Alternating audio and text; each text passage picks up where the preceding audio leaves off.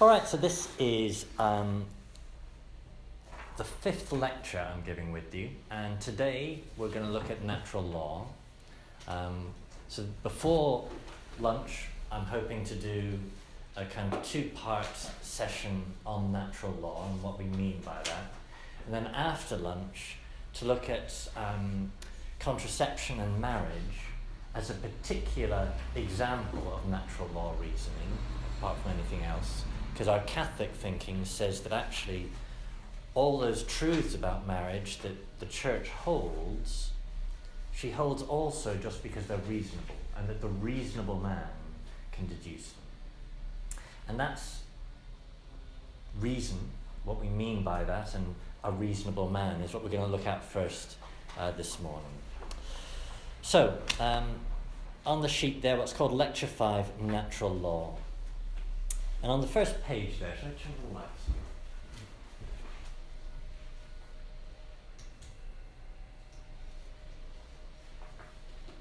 Um, first page there, the kind of basic concept to distinguish is the difference between um, natural revelation and supernatural. Um, and obviously, the word supernatural is used by the secular world, but they mean something kind of spooky by it or something. Um, so we need to be clear and theological in what we're meaning by it. So, to go through what I've said here on this sheet.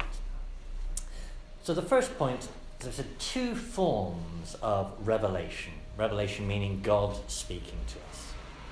So, the first concept, supernatural revelation, which means God's revelation by supernatural means.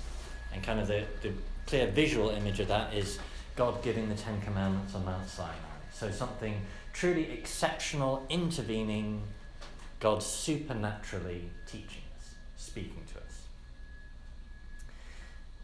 Now, one of the questions that is raised in the tradition is why we need supernatural revelation. Because there are all kinds of things you can know anyway. So, why do we need supernatural revelation? Well, St. Thomas answers the question as I've quoted there. He says, Because without supernatural revelation, those truths about God which human reason could have discovered would only be known by a few, and that after a long time, and with the admixture of many errors. Now, if you want to kind of, and if you want kind of a, a classical locus of that, if you think of the Greek philosophers in Athens, um, well, they knew a huge amount. They knew almost everything that the tradition has about the existence of God, his perfections, you know, lots of things. But there are only a few of them. So, yes, reason can know lots of things. God does speak to us that way. But if that's what you're relying on, you're going to end up really only a few people knowing it. And only after a long time, so it took a long time in human history before the Greek philosophers developed Athens. And even then, there's all kinds of errors mixed into their thinking. So, therefore, that's why God gives us supernatural revelation, in which He tells us, in the Bible, in tradition, in Jesus, things, many of which we would have known or could have known already just by reason.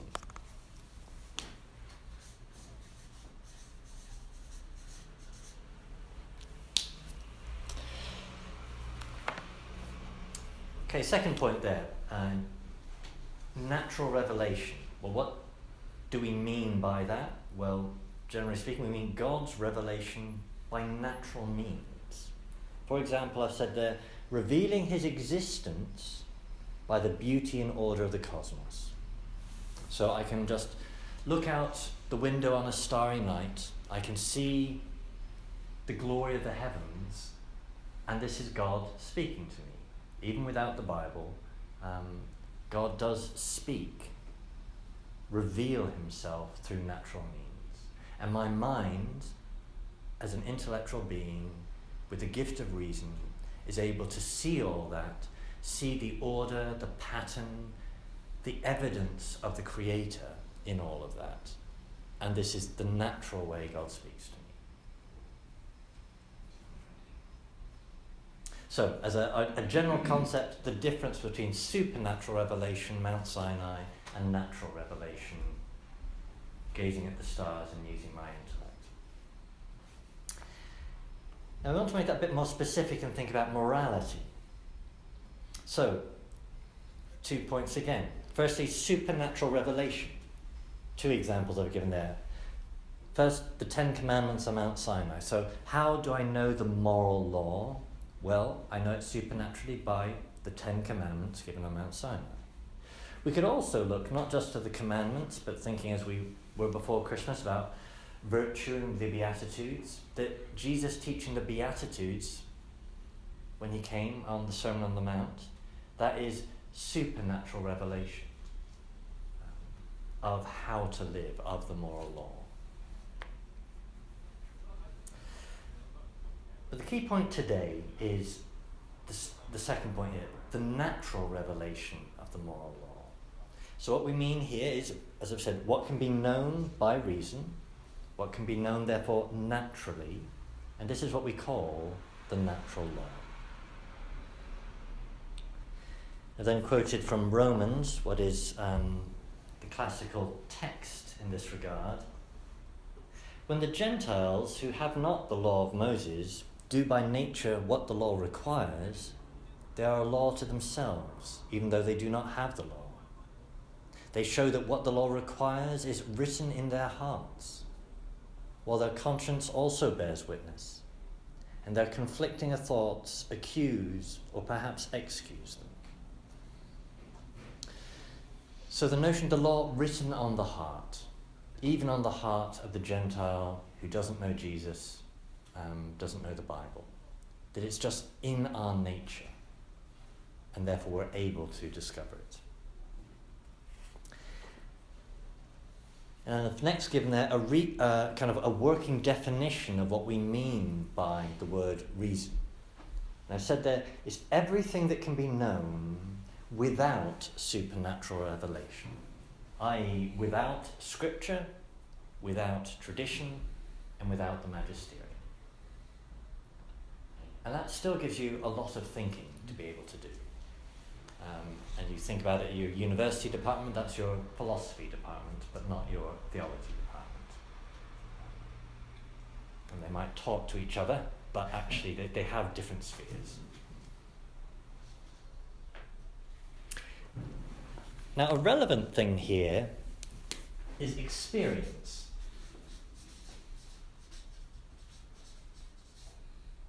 which is something that feeds into reason. When I'm thinking, when I'm reasoning, what do I reason about? Well, a lot of the time, most of the time, I'm reasoning about my own experience, but also the experience of other people that I see laid out before me.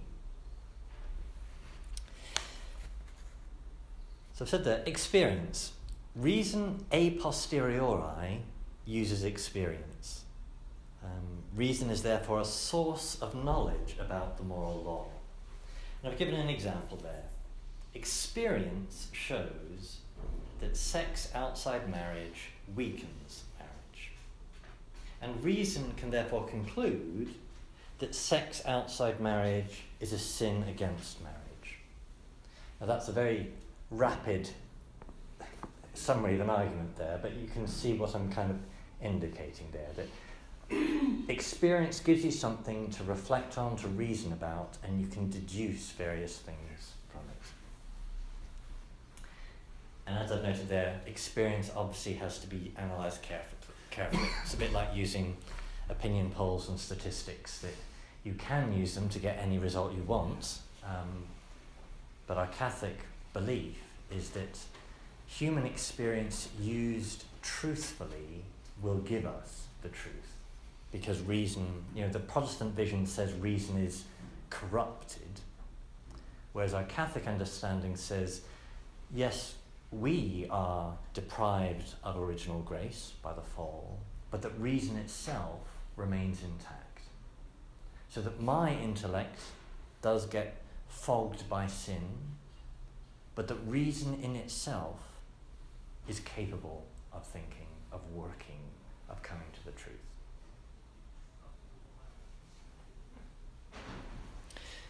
So that's a few kind of basic points on that first sheet there. Are you with me so far? And I know in your Anglican backgrounds you'll have had a huge variety of backgrounds in this regard. So the older ones of you might come from a time when there was what was called natural theology done, which was philosophy, um, and would have had a lot of this. But anyone you know, any Anglican ordinand of recent years wouldn't have had that at all. so. But you see this whole thing, your whole illustration of marriage. Yes. Again, from some of the apostles, the old Commonwealth theologians. Yes. You know, what is marriage? Mm. Uh, what is sex outside marriage? What is your definition of marriage? Were Adam and Eve married? That all that whole mm-hmm. um, argument there. You know, is marriage, um, two people are married yeah. in church in front of a priest, but really have no intention of marriage, is that a marriage?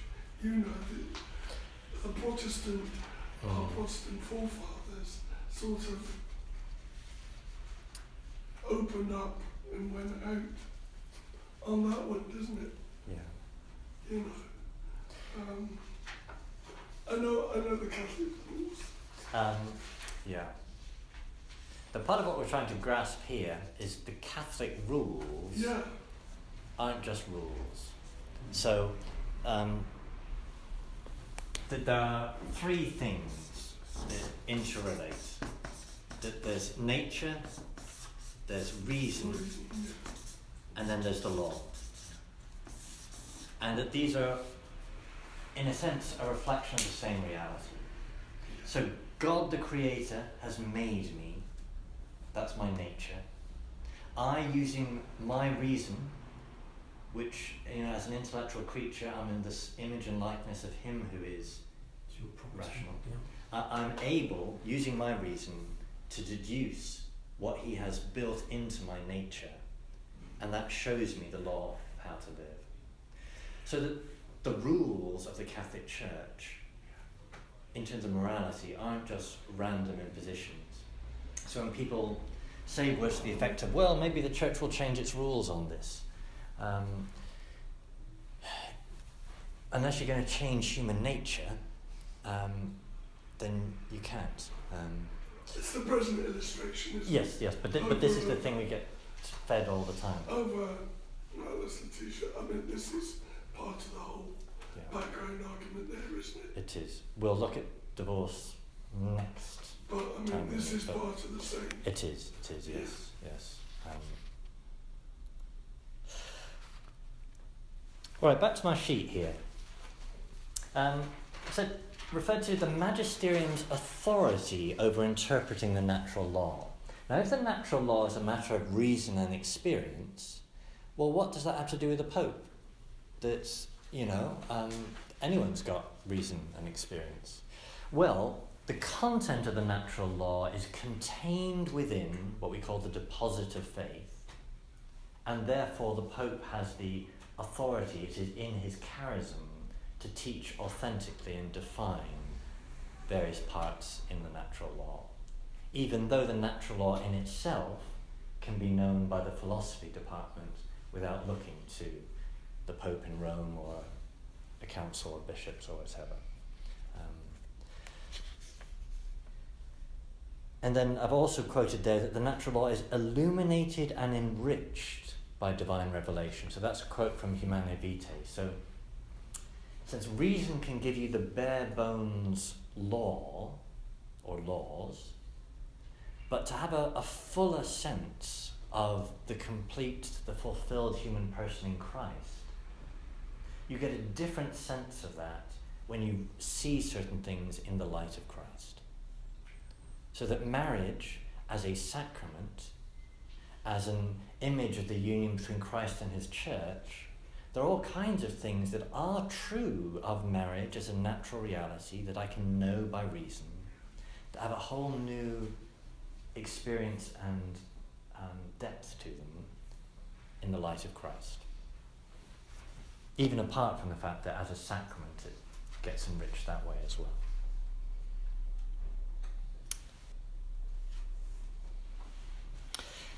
Next noted, and I am saying very briefly some big points here, but the natural law is our rational participation in what's called the eternal law of God. So, to speak crudely of God's mind, and in his mind there is the law in him, what we call the eternal law from all time.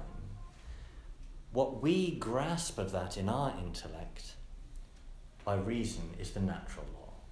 So it's not something we create for ourselves, it's something we share in what's his intellect. So that means that we're not inventing the law, we're deducing it. Yes, that's a, a very important distinction. We don't create the law, we deduce the law that God has already written into nature as the creator. Yeah, but you deduce one thing and I deduce something else. Falsely.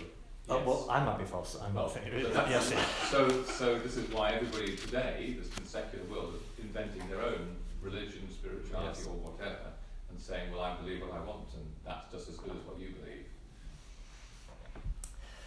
We're going to come on to how reason can fail uh, later, but um, but yes, that is obviously so, in a sense, lots of what we say about the natural law is kind of theoretical, it's what we're capable of doing. But when we realize that everybody is capable of knowing it, it sheds a whole different light about what the law is. Um, also, what our nature is, that actually we are all of the same human nature. That it, it, it's a different vision of humanity as opposed to this vision that, well, I kind of determine myself what I am, even in my being. Um, anyway, getting ahead of myself slightly. Page two.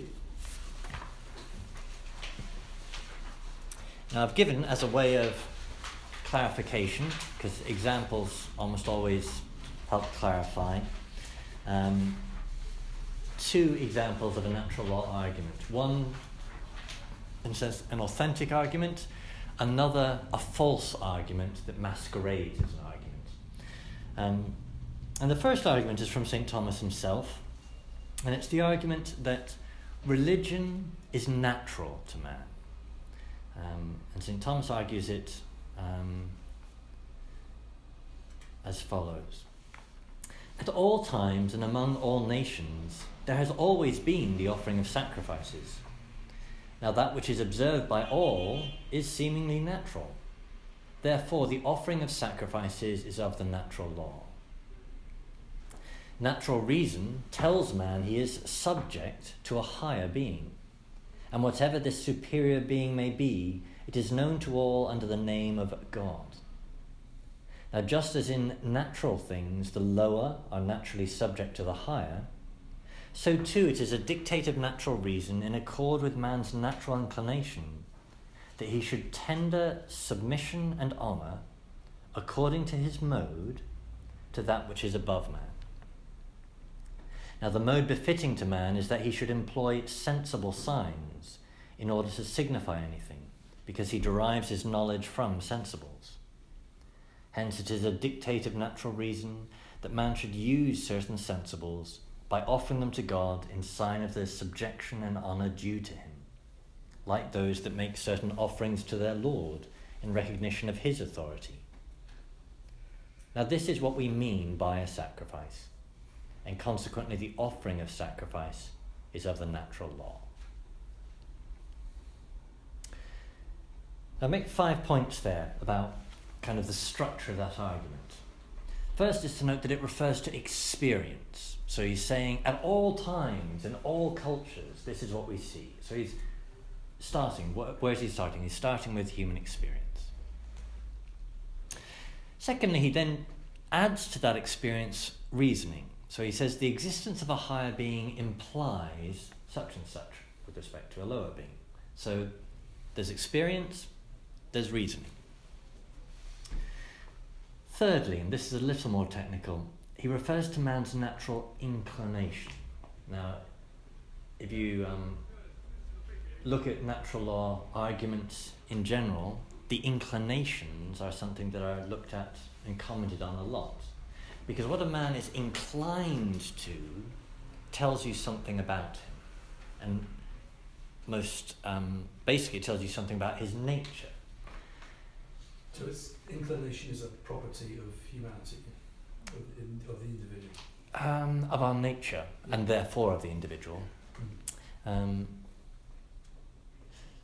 so inclination here he's using in a technical sense. So if a man says he has a same-sex inclination, that would be very different use of the word inclination to what St. Thomas is talking about here. Um, not everything you kind of feel moved to is an inclination at that base fundamental defining level the way it is of our nature and natural inclination. But the basic thing is what you are moved to, inclined to, tells you something about yourself. So if you're wanting to know what your nature is, what the nature of your activity is, looking to your inclinations is one of the ways of figuring it out. So you're saying that offering sacrifice is of our inclination? Our inclination? I, I think in the structure of the argument here, he would first say the giving honour to someone who is higher than you is just a natural inclination. That this is what we always see people do. Mm-hmm. Um, now, we live in a democratic age where. if Majesty the Queen walked in here, we would probably. The ordinariate, I would hope, would still. yes, right. Um, Something like that. you see, well, you see I mean, we see it in the armed forces, you know, there's a, it plays on that. And so that's what St. Thomas is touching in on here. He's saying there's something that we just see in human behaviour that we can deduce something from, and that the inclination to do that tells us something about our nature. So I said that the inclinations indicate what a thing is, its nature. Inclinations with that indicate the end that a thing is inclined towards. Now, fourthly, uh, I say the, his argument draws on the notion of what is natural to a being such as a human being. That a human's nature is two things a lower being and a sensible being. He's not just like an angel that has no body. And he says, reason concludes that we should show honour because we are lower to the superior being, and how should we show honour? Well, according to the kind of thing that we are. I have a body, I use my body, I am sensible, so I should use sensible things in how I give honour. So, throughout human history, get pagans offering crop sacrifices, animal sacrifices. Sensible things are offered in honour, and this is just a dictate of reason. So this is what he's arguing here. Which all collapses once you come to the age of reason, as mm. it mm-hmm. were, which elevates uh, man to the highest being, um, replacing the divine. Yes. Um, what would be implicit in all of this is um, that reason can deduce that God exists. Um, now, reason can be faulty and fail to recognize that God exists, but actually, because reason can realize there is a God, it can therefore realize how we should behave towards Him, at least at some basic fundamental levels. But yes, the irony that the age of reason has lost most of reason. Um, now, the fifth point there, and this is a big thing to grasp in terms of what we mean by natural law, I've said his argument does not refer to Christ as the perfect exemplar of offerings. So you might make your argument as a good Christian and look to Jesus on the cross, offering a perfect sacrifice to the Father, and therefore we should also offer sacrifice to the Father. But that wouldn't be a natural law argument. That would be a scriptural argument, a Christian argument. So to do all your arguing and not appeal to the Bible, not appeal to Jesus, that's a natural law argument.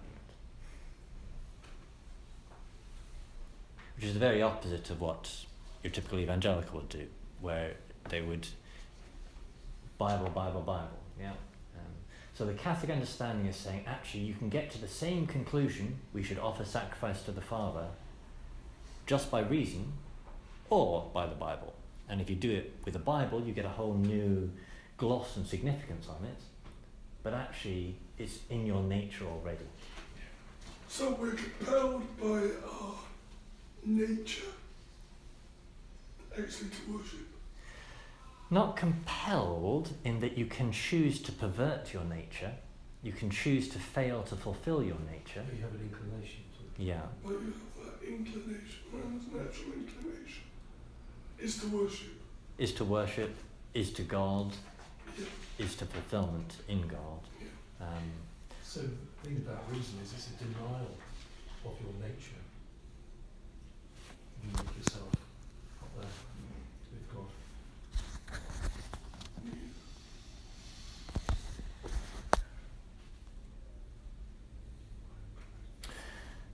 Right, let me note, as I've said here, read out what I've said next. Note also the existence of a culture that did not offer worship to its God was probably unknown to St. Thomas.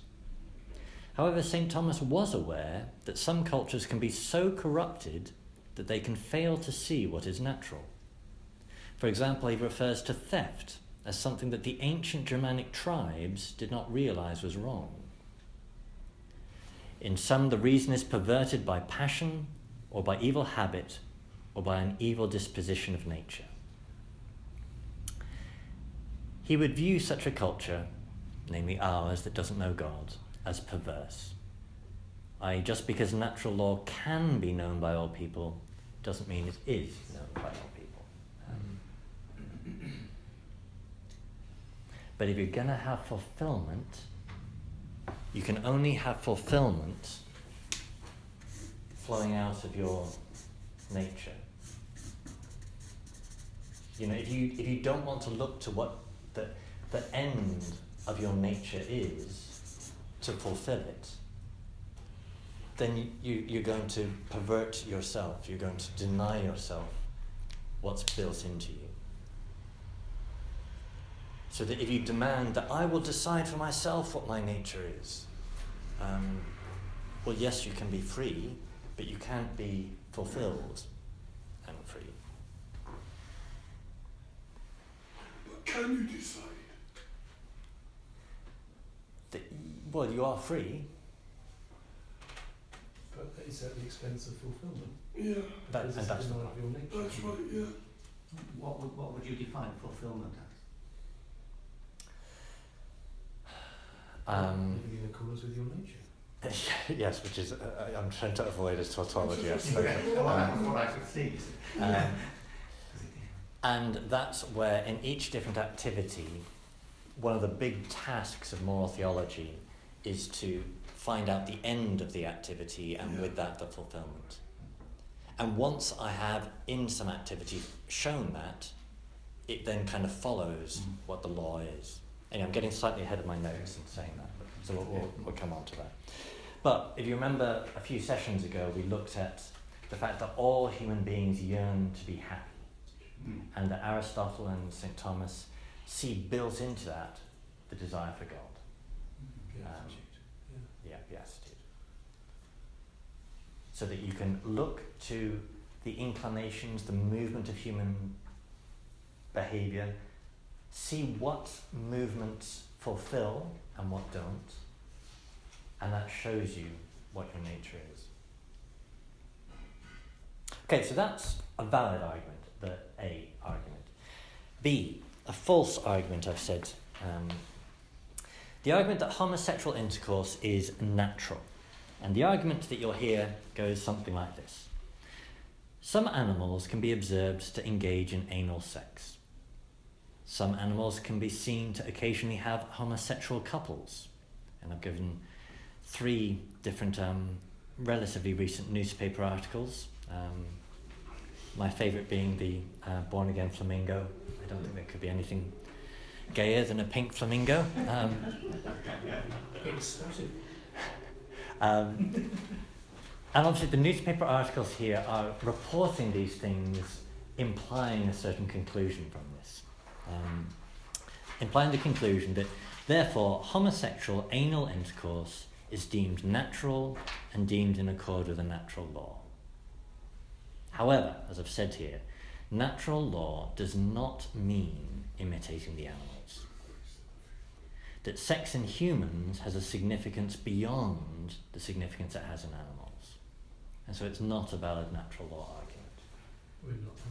We're not animals. We're not animals, and what we mean by nature isn't animal. So, natural law doesn't mean the law of the jungle. Natural law doesn't mean the laws of nature. Our, our Anglican marriage introduction from the prayer book makes this brute beasts The- behaving like brute beasts of the field. Right. Was not ordained to satisfy man's carnal lusts, like brute beasts that have no fear. That's in the, the purposes for which marriage is ordained. Right. Another modern example would be, I forget who it was, some uh, media person last week saying he's not going to bring his son up as a boy. He's going to let his son find out for himself whether he's a boy or not. who was it who did that? Was it last week? It was- But he's got a willy. Yeah, well, quite, but I mean, I'm just saying this. And he lives in society, so he's going to get all sorts of messages anyway. There's no fear at ringing. And I'm afraid in my course with you, we're not really going to have time to go into gender identity. No, no, but, no. uh, but, but the whole thing about nature is that I don't create it for myself. Um, I, I discover what it is, and that in terms of the body, my body reveals to me what I am. Um, so a boy who feels like he's a girl but has the body of a boy, well, actually, his body is telling him something. And that the problem in that conflict isn't going to be remedied by destroying his body.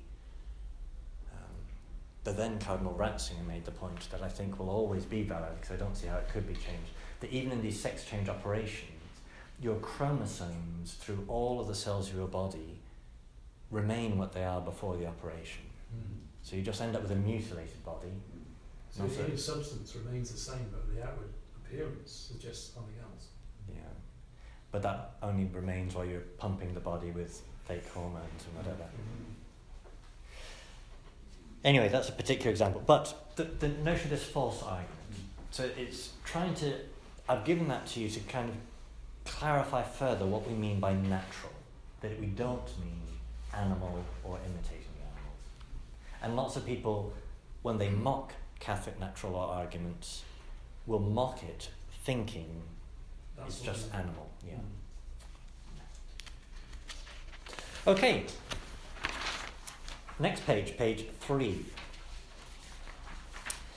A Couple points here about why we call it natural. First point the natural is natural because all people are naturally capable of knowing it. So, birds are naturally able to fly, fish are naturally able to swim, and humans are naturally able to know the moral law. I know right from wrong. I've noted not all people achieve what they are capable of in their nature, just as a, a mutant fish might fail to swim properly, even though it is a fish. But natural in the sense that you are naturally able to know it. Also said that all of the ethical laws of Christianity are capable of being known by non Christians. So that there isn't any moral law I hold as a Catholic that isn't capable of being known by a non Catholic, by a non Christian, by anyone who recognizes that there is a God, which reason can figure out, can deduce the laws at the heart of all of Christian religion. We'll come on later. The particular, so you have some particular laws, like the law for well tomorrow Ash Wednesday, various fasting laws, but those are actually from the church specifications of the natural law that I should that, that fasting as a natural practice, natural law can manifest. But its specification on certain days and certain forms comes from the authority of the church. Okay, second point. The natural law is natural because it accords with our nature. And the importance of this is that it's not an external imposition, but it accords with our nature and fulfills us. So it's not that the church is being so demanding and imposing the law on people. Actually, because the law is in your nature, giving it to people is giving them the path to fulfillment. Even when it's not an easy road to fulfillment. But because it accords with my nature, it's not an, a random external imposition. Back to the notion of it being written on the heart, it is in you already. Noted another consequence there. An important consequence is that all humans are called to follow the same moral law because they all possess the same human nature. So that theft, murder, abortion are immoral for all humans in every country and every culture, for all humans in every era of history. And we will have many cultures and many eras of history where those aren't recognized as being immoral, but that they, they remain immoral just because you're human. And the third reason we call it natural, the natural is natural because we use a posteriori reasoning from the facts of nature to moral laws. So I go in my reasoning from nature to the law. Therefore, it's natural law. Um, I don't know how many of you would come across the is ought dilemma, as it's sometimes referred to. So, David Hume, um, many centuries ago, said you can't deduce an ought from an is. Mm-hmm. You can't look at human nature and figure out how you ought to behave. Um, which is actually what Catholics do all the time. Um, so it's what St. Thomas did in that example I gave you, reason being natural to man. Um, but you can do it defectively. You can have many false arguments. So, what have I said here? I've said I've given two valid arguments is ought. First, building on St. Thomas, man is naturally inferior to God, thus he is morally obliged to worship God. Second argument, man is naturally social, thus he is morally obliged to love. Now, you know, both of those are very brief arguments, but you can see how you move from nature to the law by reason. But some invalid is ought arguments. First, if man was meant to fly, he'd have been born with wings. Um, secondly, the natural tendency of stupid people to harm themselves implies they should all be put out of their misery. Um, now, you get forms of that invalidly inferring something from what is seen in nature. Um, so there are many invalid arguments. Um, we may briefly touch on later. There is a Catholic theologian called Germain Grisez who tries to construct a completely different Catholic natural law system without starting in the is um, to avoid the accusation from David Hume of is ought arguments. But generally speaking, this is what Catholics do in natural reasoning.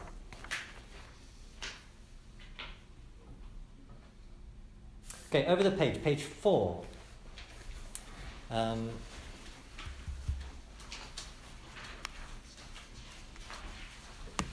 So what I want to do here is to connect three things.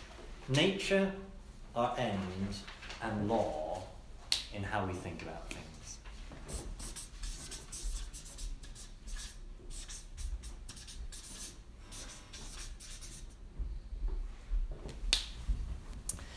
So, so Deb, recall from lecture one, which I'm guessing you don't recall, but um, many, many weeks ago we said, what does it mean to call a human act good? A human act is judged good if it is in keeping with the end of that activity. The example I gave is a watch. You call it a good watch if it achieves the function of a watch. It tells the time. It's a bad watch if it doesn't tell the time. The nature of a thing can be deduced by observation, experience, etc. The end of the thing is known when we know its nature. And the law directs us to the proper use of a thing, directs us to use a thing in keeping with its nature, directs us to use a thing in such a way that it, it achieves its end. Now, two examples to kind of clarify this. First example of eating. So, here we have eating an activity, a thing of nature, which we're going to look at, analyze, figure out what the end is and what law applies to it. Now, the end of eating, I said, is nourishment.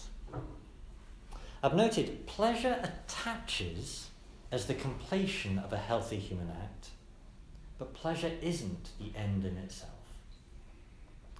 So, St. Thomas notes, uh, building on Aristotle, that every completed good act has a corresponding pleasure that is proper to that act and completes the act. The example I give for the students is that the intellectual delight you get in completing an essay. Yes? well, I use that example because it's a non physical pleasure.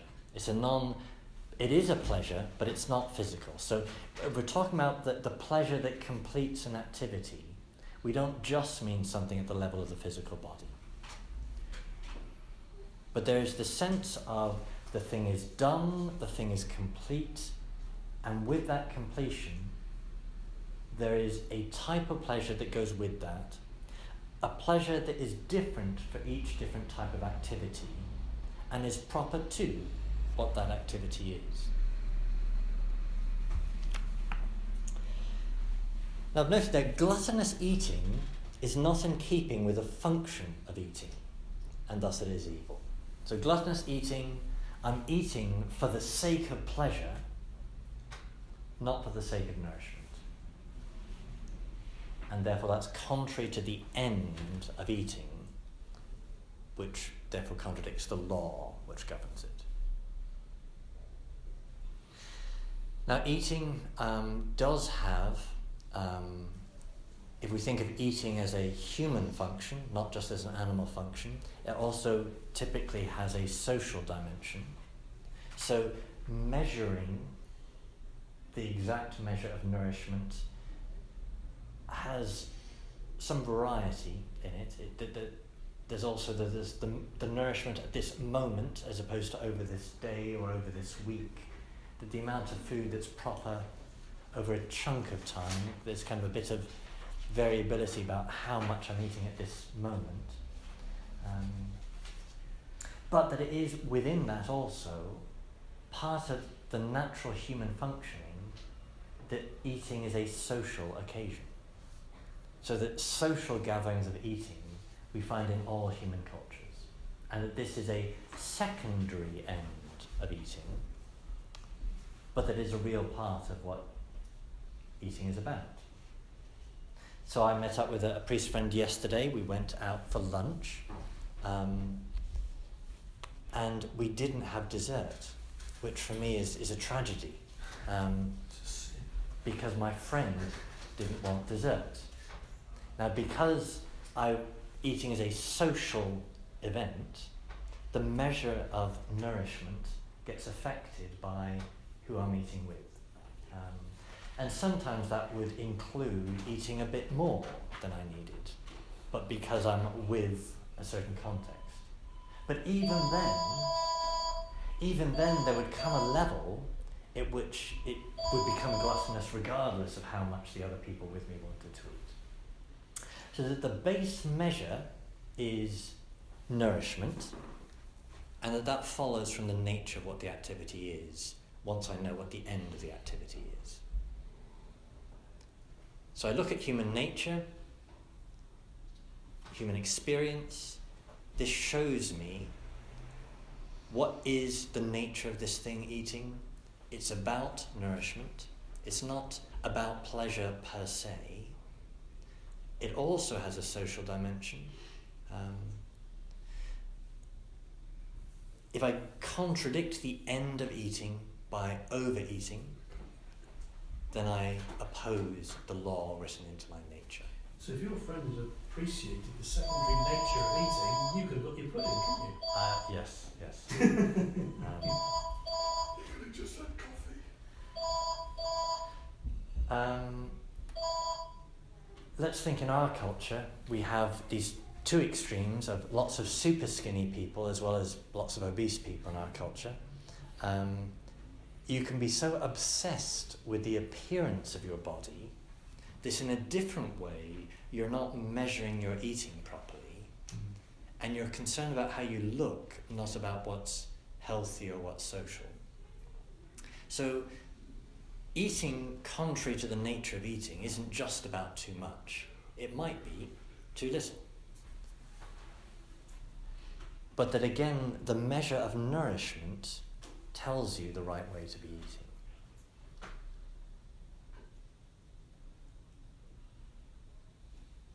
Yeah. Can you also see here what we mean by law isn't just a command that's written out in a set of words. It's a command that leads you to the end, is what a law is. So God doesn't just say it's wrong to steal, He commands, Thou shalt not steal. That that's what a law is a command to get you to the end a command to get you to the fulfillment of your nature. Um, so that when the church is talking about natural law, it doesn't just mean a precise formulation the way canon law gets phrased. It talks about uh, so the, the phrase is like um, something is directed aright. It's sort of yeah, it is a law, but it's, but it's putting you towards the end for which the law is orientating you, so that we so we would ask that grace directs us aright according to what is revealed in the Ten Commandments, for example, what Mm. the Lord says. And, yeah. Okay. Okay, different example. We'll look at this example much more after lunch, but um, concerning sex. So, the end of the human sexual act, in its nature, is procreation and union. As its primary purpose. Um, its purpose. So, I put procreation and union. So, as I say, we'll, we'll look at this in more detail after lunch. So, I don't want to get too far ahead of ourselves. But um, the key point here, though, I'm saying promiscuous sex is contrary to this end, procreation and union. Yes? So if we look at that particular example, promiscuous sex is neither about lifelong union, nor is it about procreation. Therefore, it contradicts the end of what sex is about. And therefore, it's contrary to the moral law. Now, I've noted here, this presumes that man has a nature that he does not create for himself, with a set of ends and purposes that define him and define his activities. Now, obviously, that's not a presupposition that's in our culture today. Um, but I've said here, this presupposition can in fact be demonstrated by reason, by philosophy. And in our culture, we need to kind of help people to see that because they don't start out seeing that. But I think you don't need to push someone too far to say, actually, you are a certain type of thing.